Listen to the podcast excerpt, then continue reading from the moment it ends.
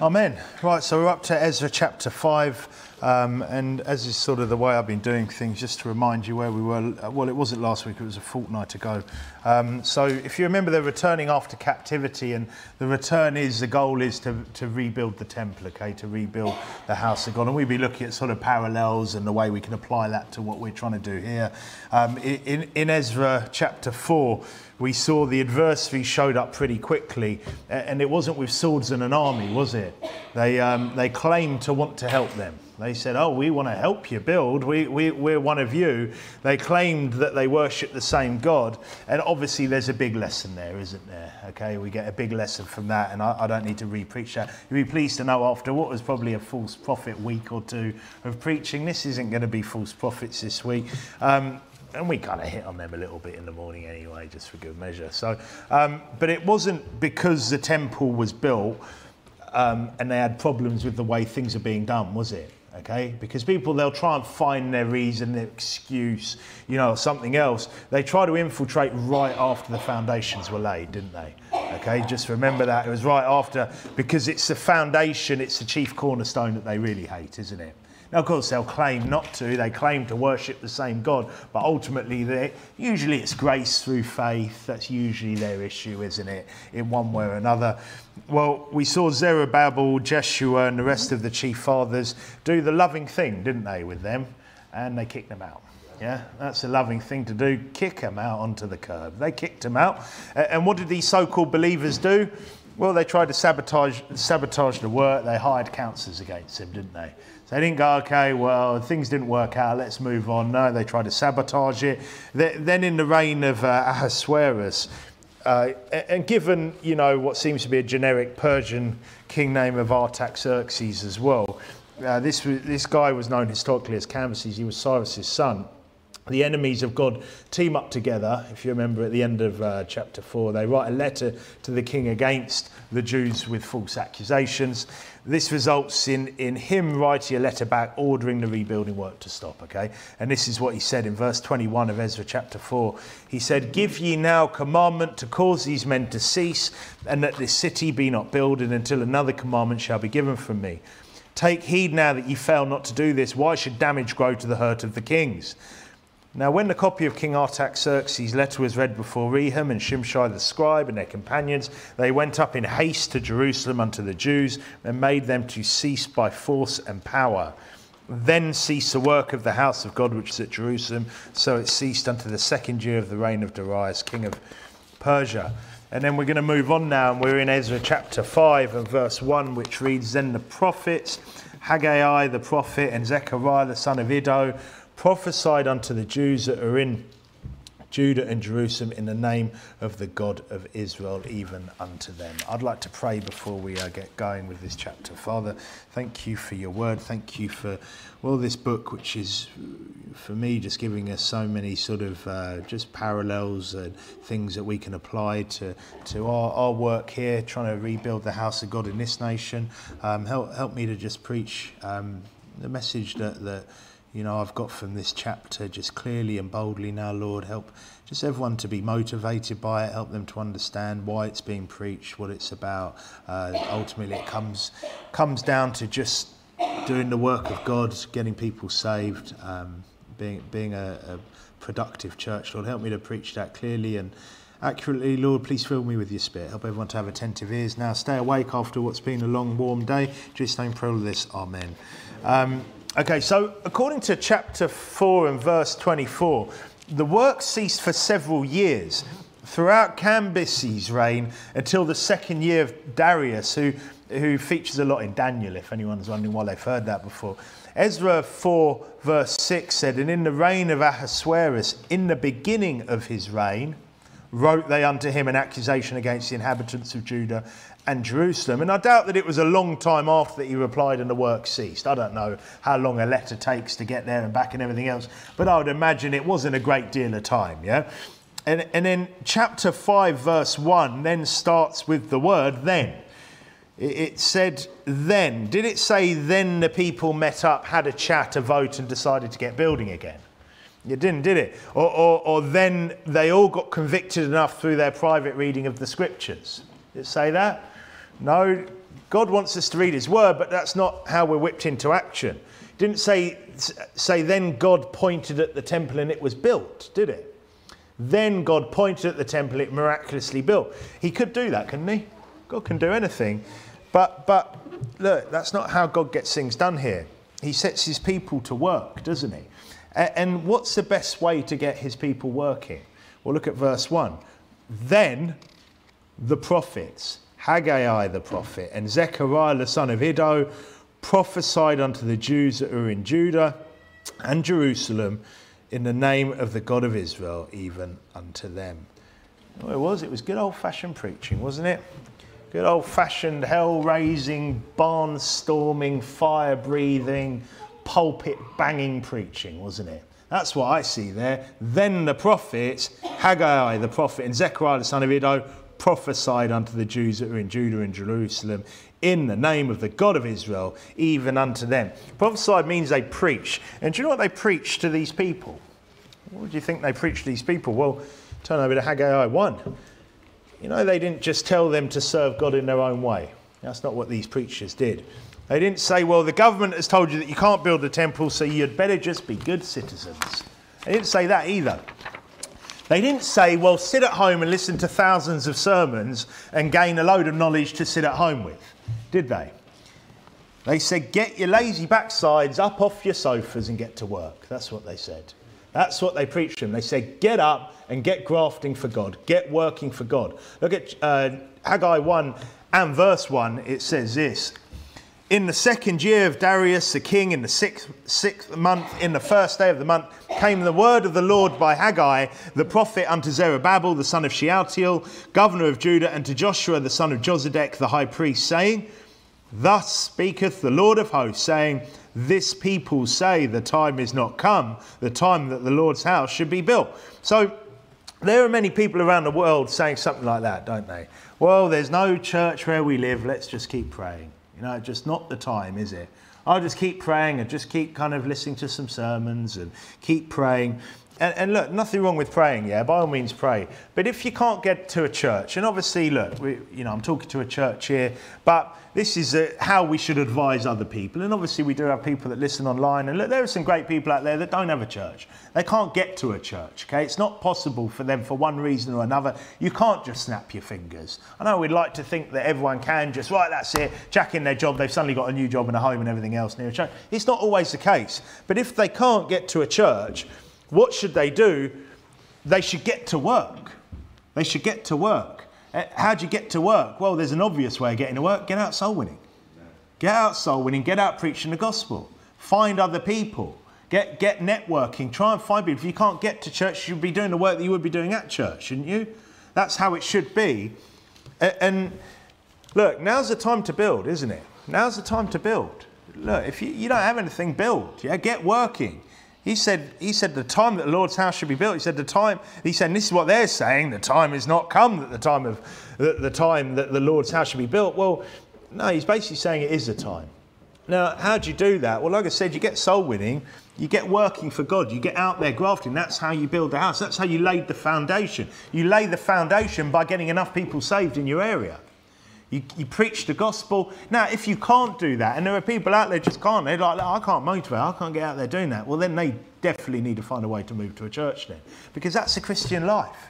And there's too many lazy, apathetic Christians that won't do anything for God.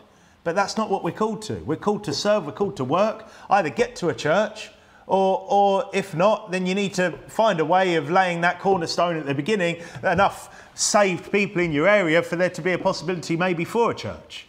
And, and that, that's what I see. Look, verse 3 then says, Then came the word of the Lord by Haggai the prophet, saying, Is it time for you, O ye, to dwell in your cieled houses, and this house lie waste? Now therefore, thus saith the Lord of hosts, consider your ways. He said, Consider your ways. And, and God's house is lying waste around this nation, isn't it? Around this world. Look, God's house is, is everywhere where, well, where there's believers willing to serve the Lord, or at least where there's believers, because they should, the house should then encourage them to be willing to serve the Lord. And it's lying waste everywhere.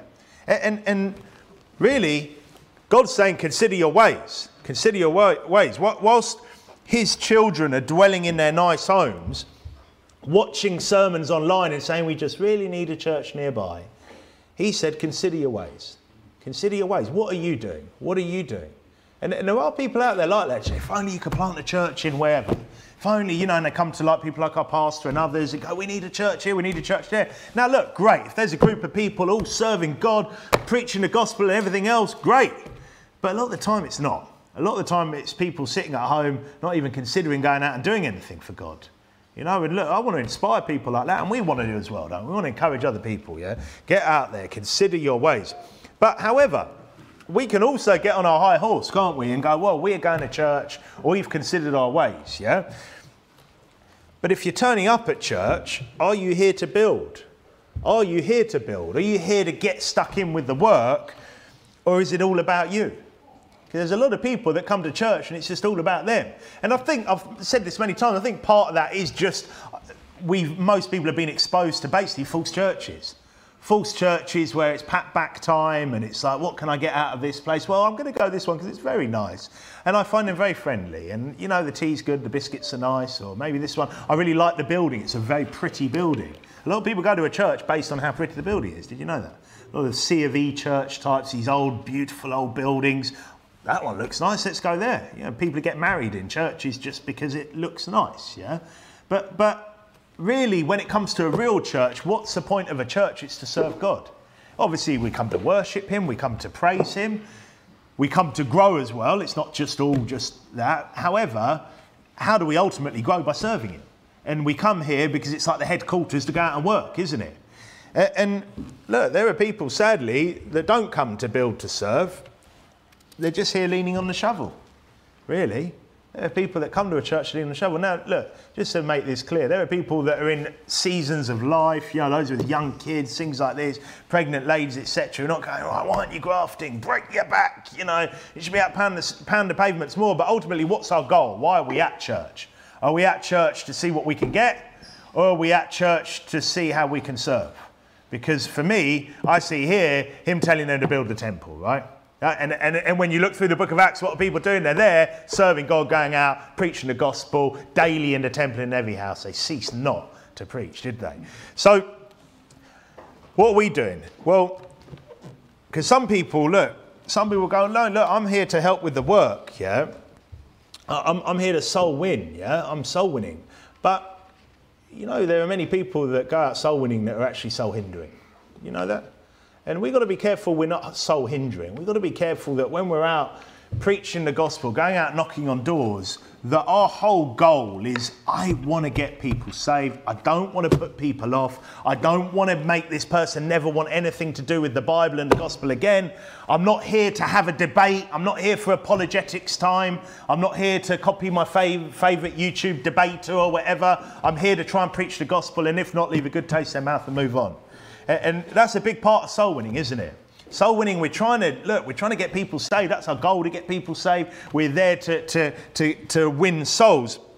But it's not just about the, the soul winning, door knocking debater, because, you know, there's a, a big part of church as well is supporting the work of the church, supporting the leadership of the church as well. Uh, we, we need your support, you know. Are, are you praying for, for our pastor and his family? You know, is that something that's on your? Are we on? Are we? Is he on your prayer list? Are we on your prayer list? Me and my family, because we need it. You know, others in the church, other people in the church need your prayers. You know, when you see those prayer requests come up on our group chat, we need to be praying for people, don't we? They're obviously on their heart, those things they want praying for. When we pray on a Wednesday night, we're here to pray, aren't we? We want to pray for people, we want to help people. And sometimes you'll just see things that maybe you just no need praying for anyway for people that they haven't requested for. And it's all part of it, isn't it? But definitely, like my, my, me and my family need your prayers. Yeah? There's a big target on our back, you know. We need your help, your support, your prayer, because many will come to a church and, and uh, you know, and really instead they're like, yeah, but what can I get? What can I get? And then suddenly they're just focusing on petty grievances between other people at church. And this one said that. That's, but that's not what we're here for, is it? We're here to serve, and we're all going to get stuff wrong. Everyone in the church is going to wind people up, annoy people, say things now and again. But does that really matter? When really our job is here to serve the Lord, isn't it? We're here to build the temple, to build the house of God. Is that our mentality? Is our focus building God's house, or is it about you? What is it? Hopefully, it's about building God's house. God said, Consider your ways. And He has ways to get you working. Did you know that? He's got ways to get you working other than just some preacher shouting at you to get working. He, he, he said, Consider your ways. And one of those ways is chastisement. It's chastisement. It's chastisement for us to reflect upon as well in our lives. And here's a question before we look at that Is it always obvious when you're being chastised? No, or he wouldn't constantly remind us the way he does it. There'll probably just be one passage in the Bible going, these are sort of chastisements, keep an eye out. You know, but he constantly reminds us because I think many times people get chastised in life and then argue it away that it can't have been chastisement. Well, it's probably nothing to do with the fact that I just did this or did that or said this or I've been behaving like this or I've been coming to church with this mentality or I haven't been coming to church or whatever it is. But God clearly spells out chastisement and here he does that. It says in verse 6, Ye have sown much and bring in little. Ye eat, but ye have not enough. Ye drink, but are not filled with drink. Ye clothe you, but there is none warm. And he that earneth wages, earneth wages to put into a bag with holes. And, and over the past several years of inaction, of a lack of work for God, this is what's happened in their lives. They're, they're working hard for little reward. They're constantly hungry. They're constantly thirsty. They're constantly cold. Their earnings just seem to disappear. And we often preach that about tithing, don't we? But it's not, that's not the only thing it's about. It's about all forms of different ways of working for God and how, look, he'll warn you, he'll warn you. I don't know at what point all these started kicking in, but they started kicking in within that seven years, didn't they? And then suddenly these guys are, you know, and that happens to many people, don't they? You just feel like, where's my money going? When you're not right with God, you're saved, but you're not right with God, it just seems to just disappear. You don't ever seem to be satisfied. And it's not necessarily just food and drink and things like that, but often it is. You're just not quite satisfied. You're just not quite happy. Or maybe you're getting chastised. Maybe you need to consider your ways. It said in verse 7, Thus saith the Lord of hosts, consider your ways. He said it twice, didn't he? He said, Consider your ways. That's something we're called to do. Consider our ways. Consider what we're doing. Is what we're doing, is our heart, is our, is our minds, our, our, is our focus lined up with how God wants it to be? And, and or are there things going in our life that could be chastisement? And we should be considering our ways. These are things to make us consider our ways. Now, many Christians will go through this stuff, yet refuse to consider chastisement, won't they? How many won't? Now, there's, you then get the opposite. You get people, whenever they hear of anything that a Christian goes through, will then just constantly accuse it of them being chastised. It ain't nice to look at other people and go, you must be getting chastised, you must be getting chastised. It makes us feel good, doesn't it? And look, he didn't say consider everyone else's ways, did he? He said consider your ways. Yeah, we should be reflecting. We know whether we're right with God. We know whether it's a trial. We should know whether is it a trial or is it chastisement. Yeah, is it? Are we just going through, you know, life as we are? You know, we have to go through life, don't we? Yeah, and, and the same afflictions, you know, that, that are with our brethren are in the world, aren't they? Or or is it chastisement? And only we know, really, because we should be considering our ways. He said, Consider your ways. Verse 8, he then said, Go up to the mountain and, and bring wood and build the house, and I will take pleasure in it, and I will be glorified, saith the Lord. So he, he said, forget the order not to build, didn't he? He said, forget the government rules.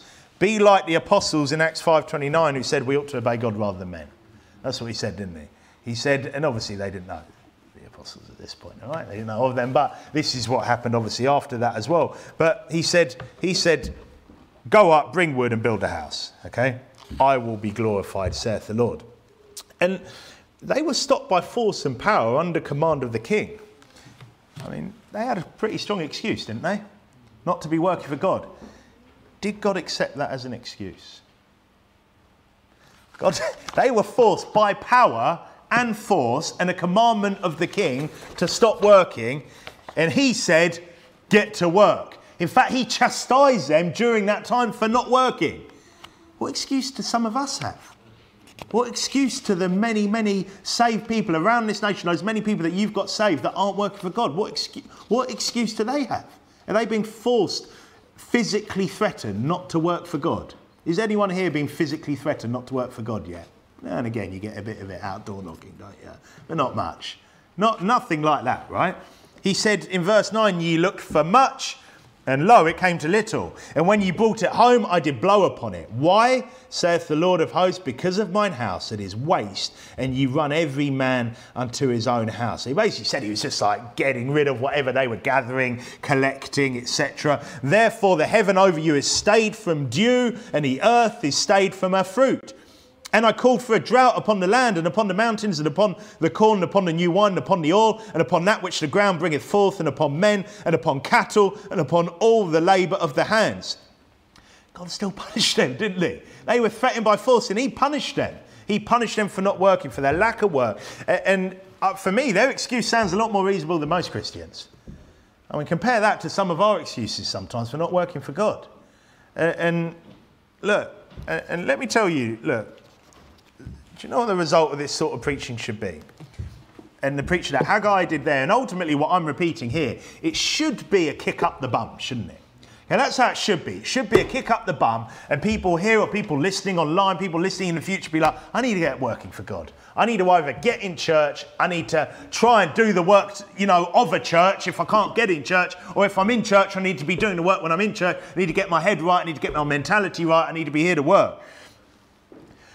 They should be listening to it, considering their ways, shouldn't they? Considering the chastisement of life, being like Joshua and saying, But as for me and my house, we will serve the Lord. That's how they should be. However, what is the reality? So many people listen to stuff like this and get stubborn. They'll stiffen up. Maybe they'll do a good sign of not showing it. Sometimes they do. Sometimes they'll stiffen up. They make the excuses for why they're justified. That happens so often, doesn't it? You and preach a message, you preach a hard message, and people just stiffen up and then they start just getting stubborn and thinking, well, you don't know my life. Well, you don't know what I've been. You don't know what my history. You don't know. You don't know. But do you think God would have accepted that? Did he accept them being threatened, physically threatened by the king and, and, and his basically forces? No. Not here in Ezra, though. Here in Ezra, they responded. Look at verse 12. It says, Then Zerubbabel, the son of Shealtiel, and Joshua, the son of Josedek, the high priest, with all all the remnant of the people obeyed the voice of the Lord their God and the words of Haggai the prophet as the Lord their God had sent him, and the people did fear before the Lord. So, you know, whether it's because you, you just love and want to obey our awesome God, or it's because of a healthy fear of him, either way, a big part of preaching is to encourage us to work for him, isn't it? That's, that's a big part of it. That's one of the big goals of, of preaching. So you know, if you, you might be sitting here going, oh, not another one of these. Oh, we've got to work for God. Oh, we've got to make sure we're in church. Oh, yeah, but that's, that's a big part of the job here. Because without it, without the motivation, without the encouragement, without, sadly, the threats of chastisement as well, many people will just drift, will stop coming, won't come to the services, will start drifting out of church, will come less and less and less and less, will stop working for God when they're here, will do less. Part of preaching is to encourage, isn't it? And some of that is shining the light on those sins that get in the way as well. Yeah, that's a big part of preaching as well. Is shining the light on the sins, whether it's the laziness or whether it's some other sins in your life that will then get in the way of you working for God. But you're not getting that sitting at home, singing kumbaya and sharing each other's private interpretations of scripture, are you? That ain't happening because there's that movement out there as well that you come across and you get people that try to attack churches like ours go we should all just be sitting in homes playing a guitar or something. It's like no one's getting preached at like that in those home places are they? You, you're you know god calls us to work to keep building the house of god. And it, it's an ongoing job isn't it? And he calls us through preaching. That's how he called them. It was through preaching. It's through hard preaching. Look at verse 13 then Haggai, the Lord's messenger, uh, sorry, then Hag- Haggai, the Lord's messenger, in the Lord's message unto the people, saying, I am with you, saith the Lord. Then spake Haggai, sorry.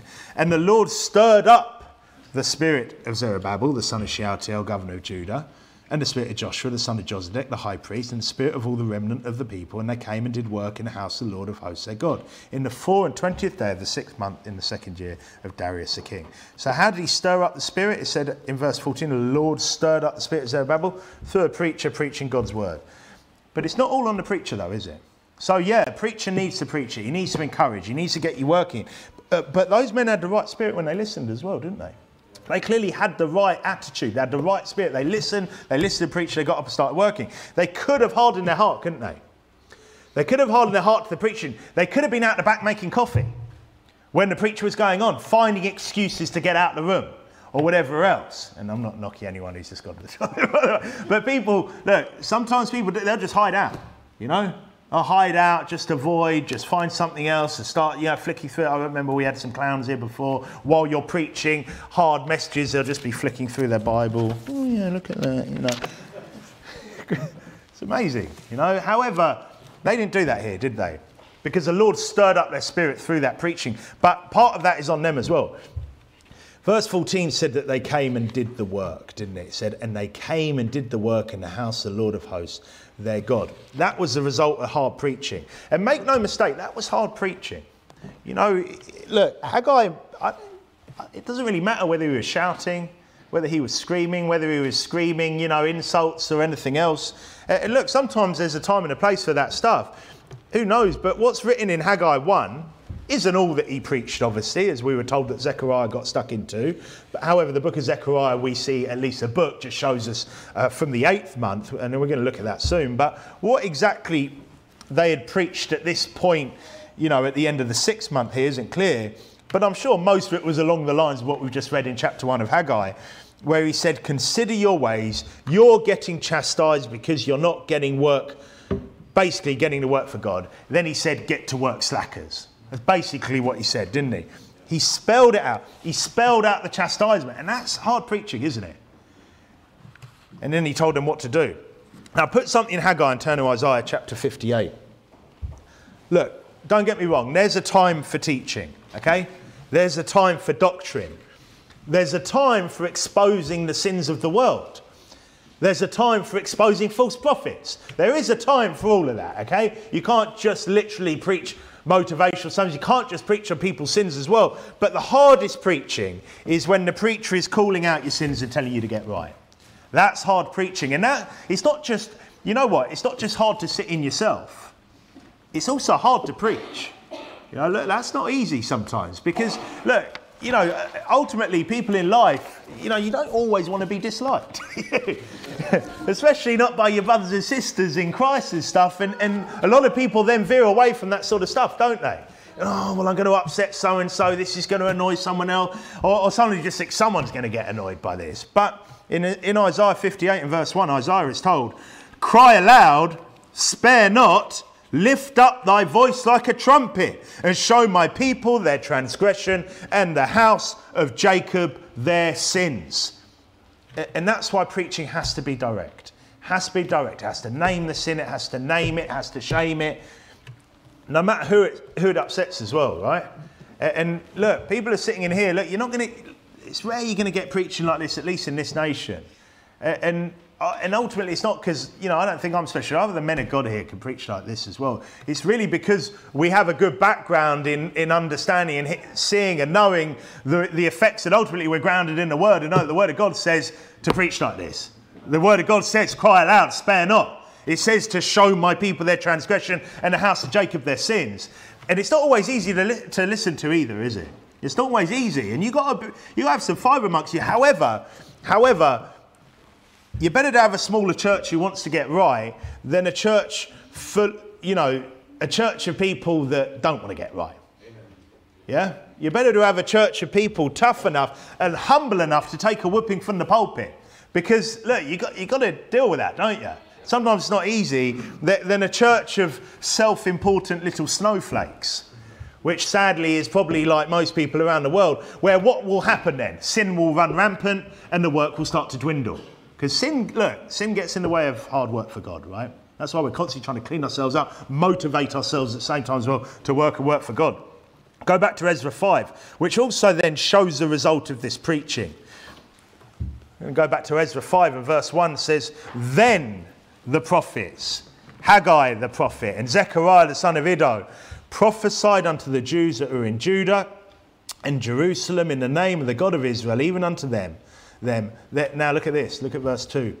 Then Then rose up Zerubbabel, the son of Shealtiel, and Jeshua, the son of Jozadak, and began to build the house of God which is at Jerusalem. With them were the prophets of God helping them. So they got back to work. And did that then mean that it was pipe and slippers time for the preachers? So they did their job, they got them working. Yeah, was that right? Okay, we're done. Let's relax and just, you know, high five about, you know, good preaching we did, Haggai and Zechariah, you know, just hanging out, having a little relax now. No, those prophets got stuck in too. It said, Then rose up Zerubbabel, the son of Shealtiel, and Jeshua, the son of Jozadak, and began to build the house of God which is at Jerusalem. And with them were the prophets of God helping them. They led by example. That's important, isn't it? Whether it's leadership or people preaching the word of God, you, you have to practice what you preach, don't you? Okay, you have to. And how can someone preach, for example, about soul winning if they're not soul winning? Do you, do you know what, why there are believers in churches around this nation that don't soul win? Is because the preacher doesn't soul win. And if the preacher, pastor, whatever he is, doesn't soul win, he ain't going to preach about soul winning, is he? And it comes down to him. How can they preach about working hard for the Lord and then preach like a 15 minute sermonette once a week?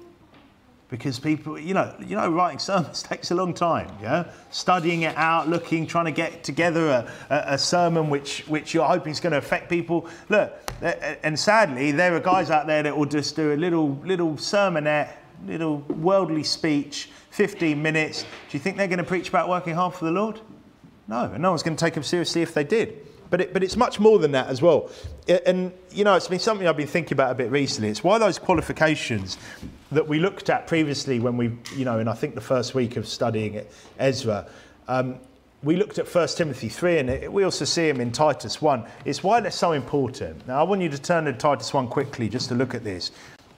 Because it's not just about having a wife and kids. Because there are those out there, and there's a joke, our pastor talks about it sometimes, where you had these people, especially at the beginning of, of the NIFB type movement, when it was getting popular, that sort of preaching, that sort of soul, soul winning sort of churches was sort of, you know, you get someone to go, right, wife tick, kids tick, read the Bible 10 times, tick, ordination time. You know, and there weren't there weren't those people out there. You know, they were like, I could do this. Just stand behind a pulpit and shout, right?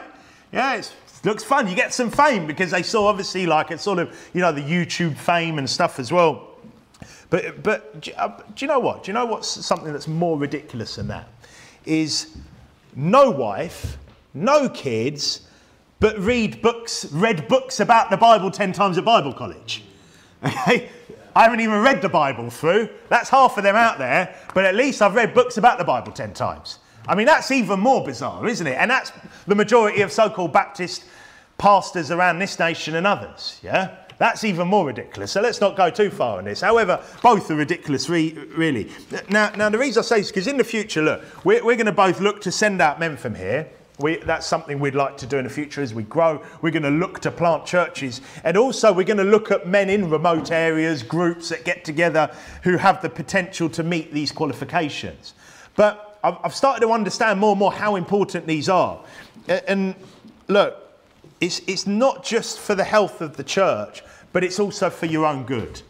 It's for your own good too. Because I think some people, look, and there'll be people out, there'll be people in time to come that are just like, yeah, that looks like fun. Oh, I fancy a bit of that for one reason or another. But it's for your own good as well. It's for the church's good because how can you preach about many of the topics in the Bible if you're not writing them? You can't do it sincerely, can you? If I'm standing behind you and I'm preaching, you've got to sort this out, get this out of your life, and I'm I've got an issue with it, I mean that would that would be bizarre, wouldn't it? Absolutely, I can't do that with any strength of character or anything else. And, and but in the same way, if if for yourself because this job is like no other. Being a, and, and I'm not a pastor yet, but leading, being in the ministry, leading a church is like nothing else. If, if, if you're not qualified, you will fail or, or, or well, basically, you'll, you'll either fail or quit okay? Because this job, like, you, you, and it's one of those things, and it's not because it's not for violin because it's such an honour as well. It's such a blessing to be able to do a job like this. Don't get me wrong, yeah. It, it's a great thing to be able to do. It's an honour. It's not something that I'd ever regret. However, you can you have no idea. No one has any idea about the job until you start doing this job. They really don't. You know, no one, no one. You can't have an idea what this job really entails. Okay, but it's a blessing, okay? However, you need to you need to have the qualification, especially when it comes to becoming a pastor. Look at Titus chapter 1 and verse 5. It says, For this cause, this is Paul writing to Titus, for this cause left I thee in Crete, that thou shouldest set in order the things that are wanting, and ordain elders in every city as I had appointed thee. If any be blameless, the husband of one wife, having faithful children, not accused of riot or unruly. If a pastor is full of serious sins, how's he going to preach about them sincerely? He can't, can he? But if a pastor is on his second wife, how's he going to preach about divorce? If a pastor's kids are wayward, how's he going to preach about parenting? And suddenly you've just cut out big chunks of the Bible that suddenly he can't even preach about. Big topics, big issues in life that he cannot preach, really. And, and, look, it's not that they have to be perfect. It's not that the children have to be perfect, because you can then try and hold this stick up here. But however, they should be faithful and not accused of right or unruly right? He said, it says, for a bishop must be blameless as a steward of God, not self willed, not soon angry, not given to wine, no striker, not given to filthy lucre. If he's self willed, how's he going to yield to God's will? If he's, a, if he's a hothead, basically, you know, not soon angry, if he's a hothead, how's he going to take the constant provocation in a job like this? And it's constant sometimes. If he's a boozer, I mean, how on earth is he going to warn others about booze? If he's constantly rowing, how's he going to encourage others not to strive? And if he's covetous, how on earth is he going to be a steward of God's money? And there's a lot of covetous people out there. All they think about, all they can talk about, all that's on their minds is money, money, money, money. And not just the unsaved reprobates either. There's a lot of people like that. It says, but a lover of hospitality, a lover of good men, sober, just, holy, temperate. He needs to be welcoming, love good people, be sober in all its forms, be honest, be right with God, have self control. says, holding fast the faithful word as he had been taught, that he may be able by sound doctrine both to exhort and to convince the gainsayers. He needs to be sound in doctrine as well, doesn't he? Not a novice with the word. Because a lot of people out there that are like novices with the word, yet they somehow like, have these desires to, to preach or to, to, to pastor even. And that's most sadly Bible college kind of products, isn't it? And so much of that there, that list is to be able to lead by example, to be able to preach that stuff. But it's also the breastplate of righteousness, isn't it?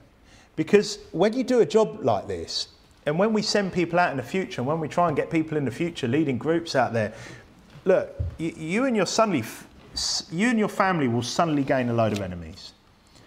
Straight away, overnight, you'll suddenly have a load of enemies. And you can't be in, going around in all sorts of wicked sin or anything like that because they're looking for anything on you. They, they want something, anything to criticize you, to disqualify you, to make the slander sound more believable. It's a serious job, right? It's serious. And, and here, obviously, we're talking about this because we're seeing that the prophets, just to be able to just preach about working hard for God, they had to get up and get involved, didn't they? Or who was going to take them seriously? But think about it with a pastor, it's across the board, right? It's a serious job. And, and like I said, in the future in this church, and, and, when it comes to groups around this world, yeah, and I'll tell you now, I won't be ordaining anyone that I have doubts about with this stuff, because, for their own good as well. Because uh, you, you can't, you know, look, yeah, you can aspire to these qualifications, and ultimately, you know, as a, as a leader or as an evangelist, that's not the same quality. You know, you should be aspiring towards that, though. You should be on your way towards that. But as a pastor, I won't be doing that because it's madness, because it will just fall, it will fail. And it's not just for the people that, that, that want a church, because do you know what's worse than having no church? Is having a destroyed church. Having a church having the house of God torn down and just ruining people's lives and people just ruining their spiritual lives afterwards because they just give up on the things of God. And believe me, this, this look, people want to tear this church down. Believe me. Okay? There are many enemies of this church that want it torn down, that want me destroyed, that want my family destroyed, that want us torn down and just, just cause a massive issue and destruction in this church. And look, it's not just any church in the future is going to be the same. It's not just because, oh, because we're like this church in the UK. All churches, they all have enemies. And this stuff's really important stuff, isn't it? But leading by example is really important. And, and back in Ezra 5, like I said, those prophets, they didn't just take, just talk a good talk, did they? They, they, they walked it too at least on what they're preaching. And obviously, that's something that, even like when the men get up here and preach, is a man going to get up here and preach something that he has an issue with? that, he, that he's not on top of, that he's not now. He might have got right with that fairly recently, okay? But, and he might learn and understand how he can get right with that, how to do that, and how to be able to preach that. But, but with all, no one, you'd be mad to, wouldn't you? You're getting up there and you'd just be a hypocrite, right? Well, the prophets, they weren't hypocrites. Look at them. Verse 2 says, Then rose up Zerubbabel, the son of Shealtiel, and Jeshua, the son of Jozadak, and began to build the house of God which is at Jerusalem, and with them were the prophets of God helping them. Okay, they're getting stuck in, they're working, they're grafting, they're not just got their feet up out the back going, Well, I've made it now because I'm preaching. At the same time came to them Tatnai, governor on this side of the river, and Shethar Boznai and their companions, and said thus unto them, Who hath commanded you to build this house and to make up this wall? So here comes trouble. This, this, is the government getting involved again. Verse 4 says, Then said we unto them after this manner, What are the names of the men that make this building? So they basically answered, it's the same people building it that have commanded it. That's what I see that. They're going, well, what are the names of these men that make this building? Basically, the ones who are commanding it are the ones grafting. We're all at it, yeah? We're just doing what we've been told to do or what we, what we want to do type thing. But the, but the eye of their God was upon the elders of the Jews and they could not cause them to cease till the matter came to Darius and then they returned answer by letter concerning this matter. So why didn't they panic and stop building? Was it those sermons that they had heard that got them started that had stayed in their mind, do you think? Look, sermons can. You might look back to sermons that you've heard in the past and think, yeah, that, that hit me, that one, you still remember parts of it. But as life changes a sermon can be, do you know what's more, what's more effective than a hard hitting, inspiring sermon? Lots of hard hitting, inspiring sermons. That's what it, that's what it is. Turn to Haggai 1 again. Because, look, you, where are you going to get lots of hard hitting, inspiring sermons? In church. That's where you need to be. Ezra 5 5 said that the eye of their God was upon the elders of the Jews. How was the eye of their God upon them? Through his preachers. Through his preachers. Look at Haggai 1. It said in verse 1 Haggai 1 1 said, In the second year of Darius the king, in the sixth month, in the first day of the month.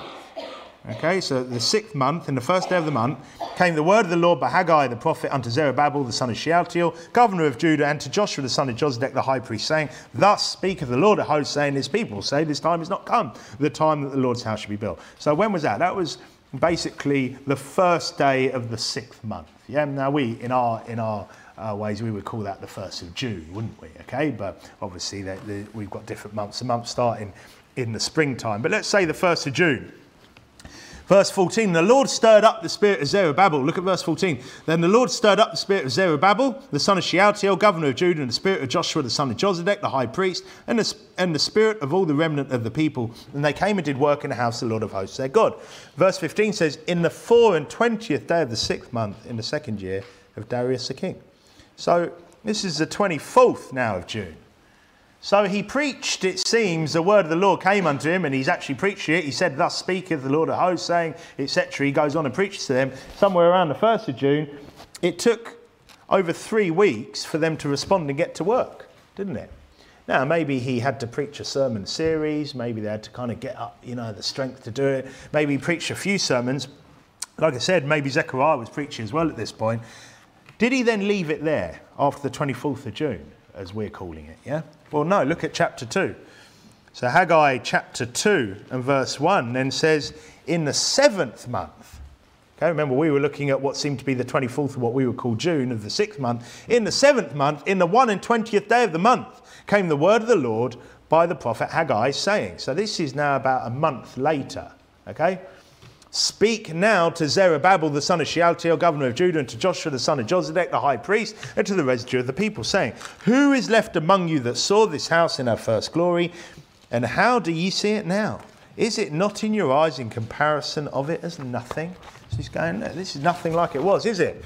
He said, Yet now be strong, O Zerubbabel, saith the Lord, and be strong, O Joshua, son of Josedech, the high priest, and be strong, all ye people of the land, saith the Lord, and work, for I am with you, saith the Lord of hosts. According to the word that I covenanted with you when you came out of Egypt, so my spirit remaineth among you. Fear ye not. That's a motivational sermon now, isn't it? That's a motivational one. Don't stop doing what you're doing. Remember what it was like of old. That's what we're aspiring to be like. Be strong, don't fear. Okay? A motivational sermon. And we need those often too, don't we? And then often we also need the reminders of the bad examples of how we shouldn't be. Okay? And, and look, that's why when you come to a church like this, you're going to hear similar messages like this. Okay, you're going to hear it, and obviously we're going through a Bible study, and this is a clear message in this chapter, but you're going to hear that time and time again. Work hard, don't give up, stay strong. Do you know that being in church is, is a sign of strength? People who are just here, week in, week out, month after month, year after year, that's a sign of strength. It's not, oh, well, you know, they probably obviously ain't got better things to do or something else. No, it's a sign of strength. Strength of character, it's discipline. It takes, it takes something, doesn't it, to just keep coming week in, week out, to take that hard preaching sometimes, to get whooped from the pulpit sometimes, to keep getting out there, to keep preaching the gospel, to go through sometimes those weeks, sometimes longer, when just no one even wants to hear it. It takes strength. And he said, Be strong, be strong, be strong, fear ye not. Now turn over to Zechariah chapter 1. That last sermon by Haggai was on what we would call the 21st of July. It's the 21st of the seventh month. Now, in Zechariah 1, we then see a different angle from another preacher. Look at Zechariah 1 and verse 1. And Zechariah, by the way, if you're wondering, is right after the book of Haggai. And it said this in verse 1 Zechariah 1 1, in the eighth month. So now we're into the eighth month. Remember, that was the 21st of the seventh month. In the eighth month, in the second year of Darius, came the word of the Lord unto Zechariah the son of Ber- Berechiah the son of Iddo the prophet, saying, The Lord hath been sore displeased with your fathers. Therefore say thou unto them, Thus saith the Lord of hosts, Turn ye unto me, saith the Lord of hosts, and I will turn unto you, saith the Lord of hosts. Look, you want God on your side? Well, turn unto him then. You know, there are many people that, oh, I want God on my side. I need God. I need God to help me with this, to help me with this issue. Well, turn to Him first. Yeah, make sure you're turning to Him. He said, he said, uh, he said, Turn ye unto me, and I will turn unto you. Verse 4 says, Be ye not as your fathers, unto whom the former prophets have cried, saying, Thus saith the Lord of hosts, Turn ye now from your evil ways and from your evil doings. But they did not hear nor hearken unto me, saith the Lord. He said, Don't be like previous generation. Don't be like the failures. Sometimes, look, we, people need reminding of the, uh, for example, with this church, often I'm going to remind you of the failing churches around this nation. Those previous churches that have failed, that are just lily livered, little liberal, limp wristed, little waste of space, just out there, just doing nothing, too scared of their own shadow to preach the truth, too scared of their own shadow to go out and preach the gospel, too scared of their own shadow to actually just preach the word of God and preach what the Bible says. They're too scared. They're just, and we need reminding of what, what a joke these churches have become in this country, don't we? Yeah, that's what he's doing now. He's going, don't be like your fathers. Don't be like the previous generations. Yeah? Don't start thinking, oh, we could just act like them. No, he's saying, don't be like them. They're an example of how not to behave. He said, your fathers, where are they? And the prophets, do they live forever? But my words and my statutes, which I commanded my servants, the prophets, did they not take hold of your fathers?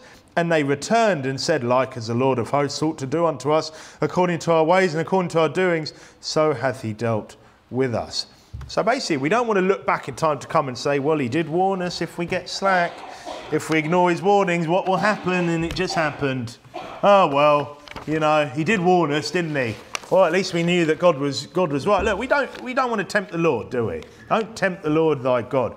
And basically, from all of this, so we've seen a hard hitting sermon saying, What the? You're sitting at home while my house is empty? Yeah, and, and look, you can preach that from this pulpit a lot sometimes, can't you? Who's sitting at home while his house is empty? He, he, then, we saw that from Haggai. Then we saw motivational be strong, be strong, be strong. You know, we saw from Zechariah, we saw him saying, Look, don't be like the past, don't be like your past fathers. And what was the result? Well, back in Ezra chapter 5, it said in verse 5 But the eye of their God was upon the elders of the Jews that they could not cause them to cease till the matter came to Darius. Now, it seems like they wanted to, them to cease, didn't they? They could not cause them to cease till the matter came to Darius. So look, there was some pressure, right?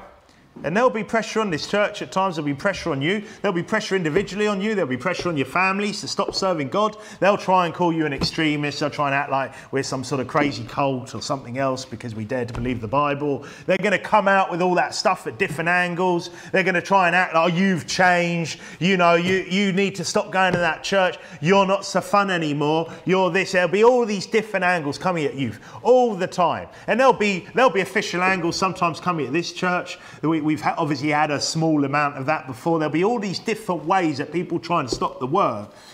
However, the eye of their God was upon the elders of Jews that they could not cause them to cease. Okay, they could not cause them to cease. Why? Because they had preachers preaching at them, be strong, be strong, be strong, fear not. And, and you know what? When I see people that are just in church week in, week out, year after year, you go, yeah, we've got some strong people in this church, right? Strong people. And everyone can be strong if they're listening to the preaching and responding to the preaching, right? He said, it said, till the matter came to Darius, and then they returned answer by letter concerning this matter. Then said that the copy of the letter that Tatnai, governor on this side of the river, and Shethar Boznai, and his companions, the Apharsachites, which were on this side of the river, sent unto Darius the king. They sent a letter unto him, wherein was written thus Unto Darius the king, all peace. Be it known unto the king that we went into the province of Judea to the house of the great God, which is builded with great stones, and timber is laid in the walls, and this work goeth fast on, and prospereth in their hands. That preaching had some results, didn't it? Look, just last bit about the preaching. You know, because sometimes you think, well, you know, that kind of seems to be the main point of uh, our church. So, where's the band? You know, where's the, the lights? Where's the kind of you know, where's the food bank and the homeless ministry? Look, there are two main things that our church is going to do. One, it's going to go out and preach the gospel. And number two, we're going to focus on preaching hard out of the Bible, right? Preaching the word of God because it gets results. It always has got results, it always will get results. Now, some of those results will be basically a bit of a purging process. And some of those results will be people coming in here, turning straight back around at the end of the service and never coming back. Sometimes the weak will slowly just be getting smashed by the pulpit, and instead of sorting themselves out and cleaning themselves up, they'll also go out that door. But you know what I say? I say, you know, let the door hit you on your way out. Yeah? Let the door hit you because really, what do we want? We want to work for God. We need some hard workers in here, don't we? We need people that can respond to the preacher get grafted. Now, look, don't get me wrong. Well, there'll be people in all stages of life. We want people in here and want them to be inspired to be those hard workers. But the result comes from the preaching. That's why preaching is so important. That's why an hour of this service, give or take, is preaching. And it always will be. And we won't cut it down to a little 25 minute or a little 20 minute so we can get a, a couple of specials in for someone to stand up here and, you know, really show everyone how great their voice is or something, how great their musical skills are. Look, that's all good. We'll sing a nice song to the Lord, but ultimately the main part of this service is preaching because preaching gets results, doesn't it? And that's why you're here, and that's why many people are here, is because they've heard preaching in the first place to get them into church in the first place. So they were busy though. The house is built with great stones, timber is laid in the walls. This work goeth fast on. Remember, at this point, it was only the foundations, it seems. Now we're starting to see loads more in this short amount of time. Then asked me those elders and said, and said unto them thus, Who commanded you to build this house and to make up these walls? We asked their names also to certify thee, that we might write the names of the men that were the chief of them. And thus they returned us answers, saying, We are the servants of the God of heaven and earth. Yeah, don't forget that. We are servants. Okay, we are servants. Don't let your pride get in the way. You're a servant of the God of heaven and earth. They said, and build the house that was builded these many years ago, which a great king of Israel builded and set up. Obviously, referring to Solomon. But after that, our fathers had provoked the God of heaven unto wrath. He gave them into the hand of Nebuchadnezzar, king of Babylon, the Chaldean, who destroyed this house and carried the people away into Babylon. Notice how they're not making excuses, are they? They acknowledge the truth of what happened. Yeah, they're not going, oh, well, yeah, I don't know really what went on there. No, God whooped them. God, God smashed them through Nebuchadnezzar. But in the first year of Cyrus, the king of Babylon, the same king Cyrus made a decree to build this house of God. And the vessels also of gold and silver of the house of God, which Nebuchadnezzar took out of the temple that was in Jerusalem and brought them into the temple of Babylon, those did Cyrus the king take out of the temple of Babylon. And they were delivered unto one whose name was Sheshbazzar, whom he had made governor. Remember that Sheshbazzar was a Chaldean name given to Zerubbabel, yeah? Verse 15, and said unto him, Take these vessels, go, carry them into the temple that is in Jerusalem, and let the house of God be builded in his place. Then came the same Sheshbazzar and laid the foundation of the house of God which is in Jerusalem, and since that time, even until now, hath it been in building, and yet it is not finished. Now, therefore, if it seem good to the king, let there be search made in the king's treasure house, which is there at Babylon, whether it be so that a decree was made of Cyrus the king to build this house of God at Jerusalem, and let the king send his pleasure to us concerning this matter. That's a good answer, isn't it? In case you got a bit lost there, that's what the, the Jews, the people building, have replied, okay? They're, they're pulling it back to the original decree, not obviously the king in between who ordered them to stop, yeah? So they're going, look, look for what the original decree was. And sometimes, look, sometimes we have to deal with the powers that be in a smart way, don't we? Okay, sometimes we have to be clever. Sometimes we have to be smart with how we deal with things. How do we know how? How do we know how then to deal with them? Because, you know, are we smart enough? You know, we just need to, some really clever guys to come around and work things out. Well, who's where do we really? Where's our, our ultimate wisdom and knowledge going to come from? It's going to come from God, isn't it? So how do we do that? Well, turn to Proverbs 16. Basically, when we do things His way, we serve Him, we work for Him, He then guides us. That's what it comes back to, doesn't it? Is that when we serve Him, when we're doing things for God, He's going to guide us and help us to deal with people that maybe we wouldn't otherwise be able to deal with on our own, would we?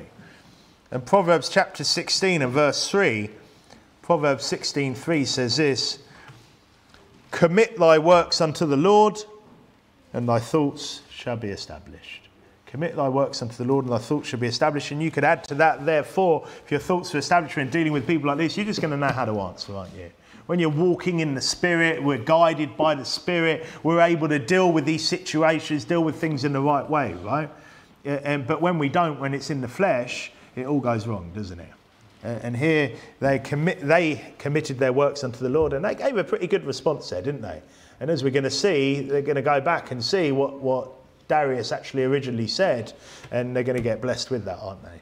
Um, so that was a good answer for me. But that was that was Ezra chapter five, and um, look, what's the main lesson from that is just the benefit of preaching. But but what's the truth with that is that you have to want that benefit from preaching. You have to come with, that, with an open heart to preaching. You have to come with the right spirit. You have to come to a church like this and accept, look, sometimes I'm going to get a whooping. Sometimes I'm going to get, I'm going to feel it. Sometimes I'm going to feel like I've been spiritually beaten up, you know, from, from the pulpit. But it's for your own good. But even more important than being for your own good, it's for the good of the kingdom of God, isn't it? Because we're here to serve. We're here to serve God. And the way He motivates us to do that is through hard preaching. Yeah? On that, let's pray.